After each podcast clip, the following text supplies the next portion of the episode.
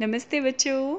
आज की कहानी हमें बहुत सारी शिक्षाएँ देगी, वो हम बाद में डिस्कस करते हैं। सबसे पहले मैं शुरू करती हूँ, एक हरा भरा सा जंगल था। ठीक है, वो हरा भरा जंगल था और बहुत इसको हम लोग बोलते हैं मनोहर रमणीक जंगल था मतलब।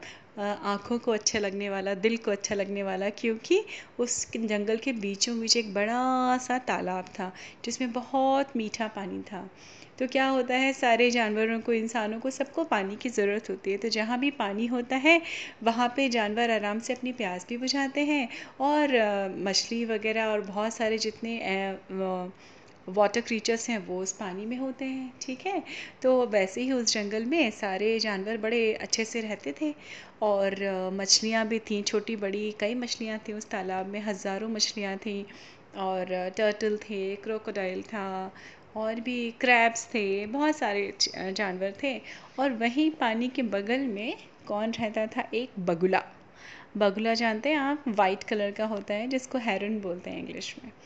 तो बगुले का खाना क्या होता है बच्चों? बगुला जो है वो बहुत देर तक फोकस करके, पहले दो पैरों पे, फिर एक पैर पे खड़ा होता है, या कभी कभी दो पैरों से, और उसका फोकस इतना इंटैक्ट होता है कि वो जैसे ही कोई मछली पानी में थोड़ा सा ऊपर आती है, वो उसको फटाक से पकड़ लेता है और खा लेता है।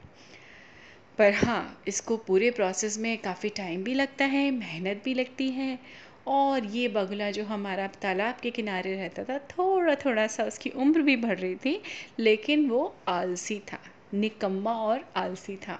जिसको लगता था कि अरे, कौन इतनी मेहनत करे, काश मुझे ऐसे ही खाने को मिल जाए।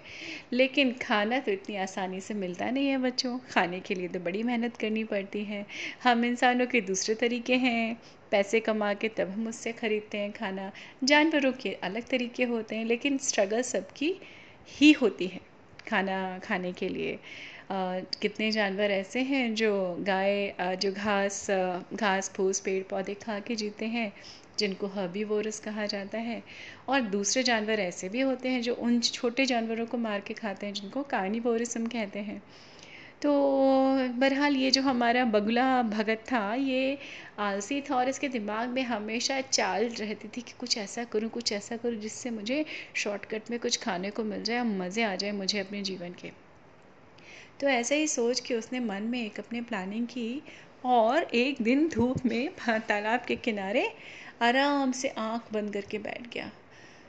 तो तभी केकड़े ने देखा, एक केकड़ा जो क्रैब होता है ना बच्चों, उसने देखा तो उसके मन में बड़ी जिज्ञासा हुई, बहुत क्यूरियस हुआ। उसने कहा, बगुला चचा, ये क्या है? आप ये आँख बंद करके तालाब के किनारे क्यों बैठे हो? आपको तो तालाब में खड़ा होना चाहिए। आपका शिकार का वक्त है, भूख लगी होगी। तो बगुला भगत ने बहुत शांति से बोला नहीं बच्चे, केकड़ा बेटा, अब मैं बड़ा हो गया हूँ। मैंने बहुत सारी मछलियाँ खाई हैं जीवन में, बहुत प्राणियों को मारा है, पर अब मैं जैसे जैसे मेरी उम्र बढ़ रही है, अब मैं आध्यात्म की तरफ़ जा रहा हूँ। मतलब मैं थोड़ा पूजा पाठ ज़्यादा करने लगा हूँ। क्या है ना बच्चों तुम लोग सब छोटे छोटे हो, मैं थोड़ा बड़ा हूँ तुमसे उम्र में तो तुम सबकी भलाई और सबका भला देखना किसकी ज़िम्मेदारी है? मेरी ज़िम्मेदारी है। तो क्रैब जो था, केकड़ा, वो बड़ा इम्प्रेस हो गया। उसने कहा, अरे वाह, चचा, केकड़ा, बगुला चचा, आप तो बड़े अच्छे हैं। तो उसने कहा हाँ बेटा अच्छा ही हूँ मैं, पर मुझे थोड़ी चिंता सता रही है आजकल। तो केकड़े ने बोला, क्या हुआ चाचा? कैसी चिंता? तो बगुले बगुला जो था, वो तो नकली था मतलब वो तो धूर था ना, चालू था।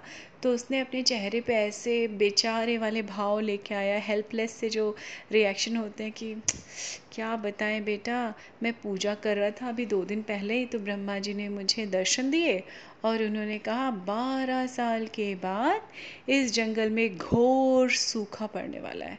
इतना सूखा पड़ेगा, सूर्य की किरणें इतनी तेज होंगी इस धरती पे कि सारा पानी सूख जाएगा। तो तब से मुझे बेटा केकड़ा इतनी चिंता हो रही है तुम सबकी कि पानी सूखेगा। अरे भाई जो दूसरे जानवर हैं वो तो कहीं दूर जाके दौड़ दौड़ के पानी पी लेंगे। तुम लब सबका क्या होगा?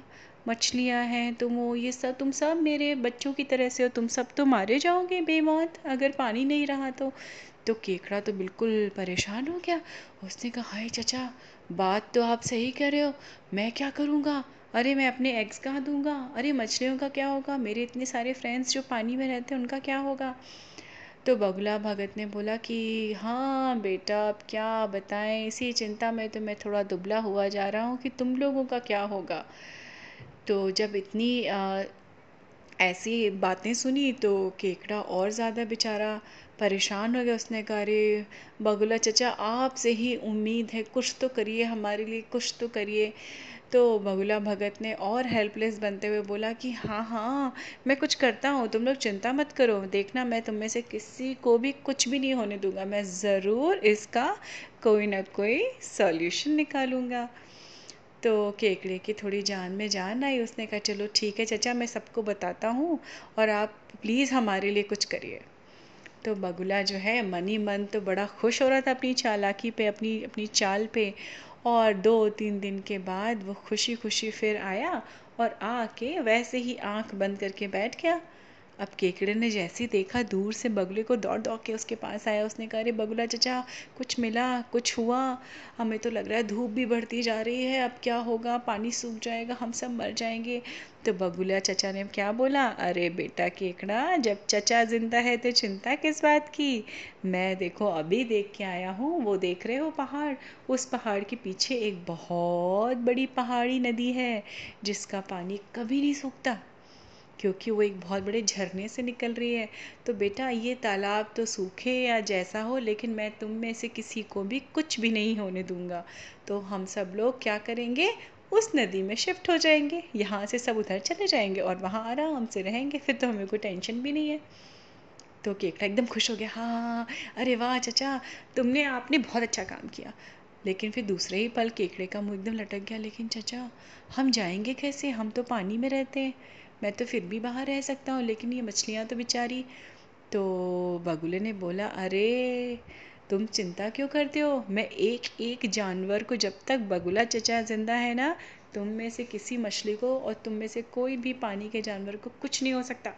मैं तुम सबको बेटा अपने साथ लेके जाऊँगा एक एक मछली को पकड़ूँगा, फट से दौड़ के उड़ के जाऊँगा, नदी में डाल दूँगा और ऐसे मैं रोज़ करूँगा, चाहे मुझे कितने भी चक्कर लगाने पड़े उसके लिए। अब तो मतलब केकड़ा जो था, वो इतना एहसान उसके ऊपर हो गया था और सारी मछलियों के ऊपर कि सब ध्यान से उसकी बात सुन रही थी, खुश भी थी थोड़ा सा आभार भी व्यक्त कर रही थी। वो कहते हैं ना इंडेटेड हो जाते हैं आप किसी के कामों को देख के। तो सारी की सारी मछलियाँ सोच रही थी, अरे वाह, एक यही है बगुला चाचा जो हमारे भले की बात सोच सकते हैं। तो उन्होंने कहा, बगुला चचा ने कहा कि, चलो बेटा, ठीक है तो मैं कल आता हूँ और कल एक एक मछली को लेके जाऊँगा। उसने कहा सबने कहा, ठीक है, हुर्रे, हिप्पी, सारे के सारे खुश हो गए ये पी ये पी ये पी नेक्स्ट डे बगुला आया, उसने एक मछली जैसे आई, उसने मछली को पकड़ा और उस पहाड़ के पास ले गया। और वो क्या कर रहा था? बगुला कोई, ये सारा नाटक था बगुले का, ये तो हम सब लोग जानते हैं। उसने क्या किया? उस पहाड़ पे ले गया और मछली को पटक पटक के मार डाला और मछली खा ली। अब उसका रोज़ यही नियम हो गया था। चार पाँच बार वो लेके जाता था मछलियों को और किसी जानवर को कुछ पता ही नहीं चल रहा था क्योंकि किसी से किसी का कोई कांटेक्ट ही नहीं हो पा रहा था कि कोई बता पाए क्योंकि वो जिस मछली को लेके जाता था उसको पटक पटक के मार देता था, खा लेता था। और धीमे धीमे जो है वो बगुला चचा एकदम मोटे होने लगे, उनकी सेहत अच्छी होने लगी। और केकड़े और दूसरे जानवर जो बचे हुए थे वही सोच रहे थे, देखो, पुण्य के काम में कितना फल मिलता है। यही बगुला चचा दुबले हो गए थे। देखो, बगुला चचा कैसी सेहत बन गई है। अरे वाह, इतना परोपकार कर रहे हैं। दूसरे जानवरों के लिए इतना उनको उड़ उड़ के जाना पड़ रहा है। तो सारे जो हैं बेचारे बड़े आभार व्यक्त करते थे बगुला चचा का। लेकिन राज की बात तो किसी को पता ही नहीं थी। कि बगुला चाचा की सेहत परोपकार से नहीं बन रही थी। वो जो रोज़ चार चार पाँच पाँच मछलियाँ मार के खा रहे थे ना, इसलिए उनकी सेहत बन रही थी। धीमे धीमे करके और अब केकड़े की बारी आई। तो केकड़े को जब वो अपने पैर में दबा के लेके जा रहे थे, तभी केकड़े ने दूर से देखा उड़ते उड़ते कि क्या था। नीचे उसको उस पहाड़ के ऊपर हड्डियाँ बिखरी दिखाई पड़ी। अब वो केकड़े के दिमाग में बात आ गई, वो बहुत तेज था। उसने समझ लिया कि हो ना हो, ये बगुला ने क्या किया है? हम सब के साथ धोखा किया है, छल किया है, हम सबको बिट्रे किया है। उसने लगता है सारी मछलियाँ खा डाली हैं। और केकड़े ने बोला कि बगुला चचा, ये ये इतनी हड्डियाँ कैसे हैं यहाँ पे? ये क्या है? तो बगुला हंसा, उसने कहा, हा हा आ गए ना, तुम सब मेरी चाल में मार डाला मैंने सबको। देख रहे हो मेरी सेहत? अब तुम देखो, आज तुम्हारा भी यही हश्र होगा। और उसने कहते कहते उस केकड़े को जैसे ही नीचे रखा, केकड़े के क्या होते हैं? बहुत तेज से दो हाथ होते हैं। उसने क्या किया? केकड़े ने उछल के उसको मौका ही नहीं दिया बगुले को। उसने उछल के उसका गला दबा दिया और तब तक दबा के रखा जब तक बगुला मर नहीं गया। बगुला मर गया और केकड़ा वहाँ से धीमे धीमे धीमे धीमे चल के वापस कहाँ आ गया? अपने तालाब में आ गया और उसने अपने सारे दोस्तों को, सारी मछलियों को ये ख़बर दी कि कैसे वो बगुला कितना दुष्ट था, जिसने धोखा दे के हमारे इतने सारे दोस्तों को, जानवरों को मार के खा लिया था। तो सारे जानवर दुखी भी हुए।